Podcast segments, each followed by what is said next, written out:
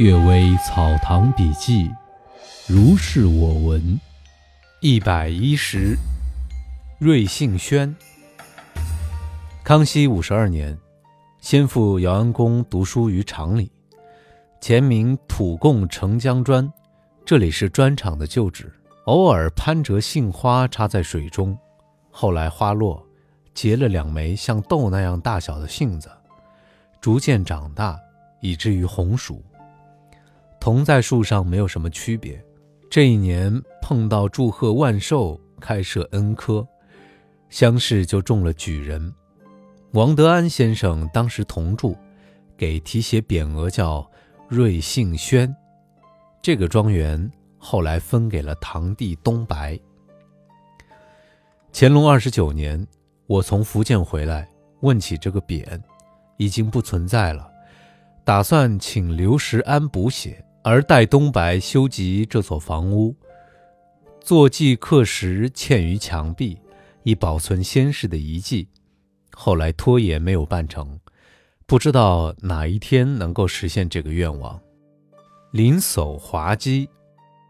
先父姚安公说，雍正初年，李家洼佃户董某父亲死后留下一头牛，老而且跛脚，将要卖给屠宰的店铺。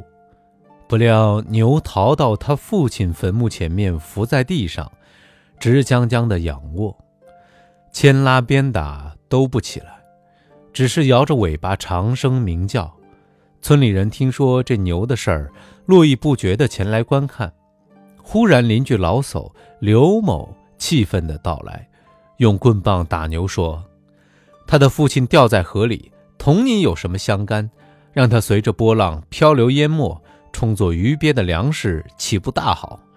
你无缘无故的多事，让他抓着你的尾巴上岸，使他多活了十几年，以致他活着受奉养，病了需医药，死去要棺木成殓，而且留下一个坟头，每年需要祭祀扫墓，成为董氏子孙无穷的拖累。你的罪可大了，走向死亡，这是你的本分。闷闷的叫着，为了什么？原来董某的父亲曾经掉入深水中，牛跟着跳进去，牵住他的尾巴，才得以出来。董起初并不知道这件事情，听说以后大为惭愧，自己打着耳光说：“我不是人呐！”赶紧拉了牛回家。几个月之后，牛病死，董哭泣着把它埋了。这个老叟很有滑稽之风。同东方朔救汉武帝乳母的事情竟然暗合。衰气所照。姨父王公子府是文安旧时的大族，家道没有中落时，屠宰店铺架上一个猪头，忽然脱钩落地，上下跳跃而前行，街上的人喧闹地追逐他。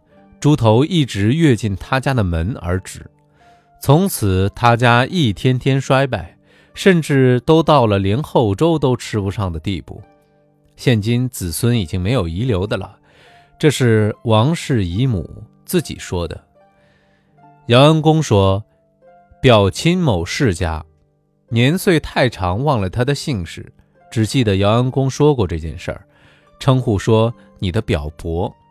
清晨开门。有一只兔子慢慢走了进来，绝不怕人，一直到了里面寝室的床上躺卧着，于是就把它煮了吃了。几年之中，家里的人差不多死光了，住宅也被拆为平地，这都是衰气所招来的。天猫双十一超会来袭，活动预热，点击小黄条领取超级红包。最高一千一百一十一金额。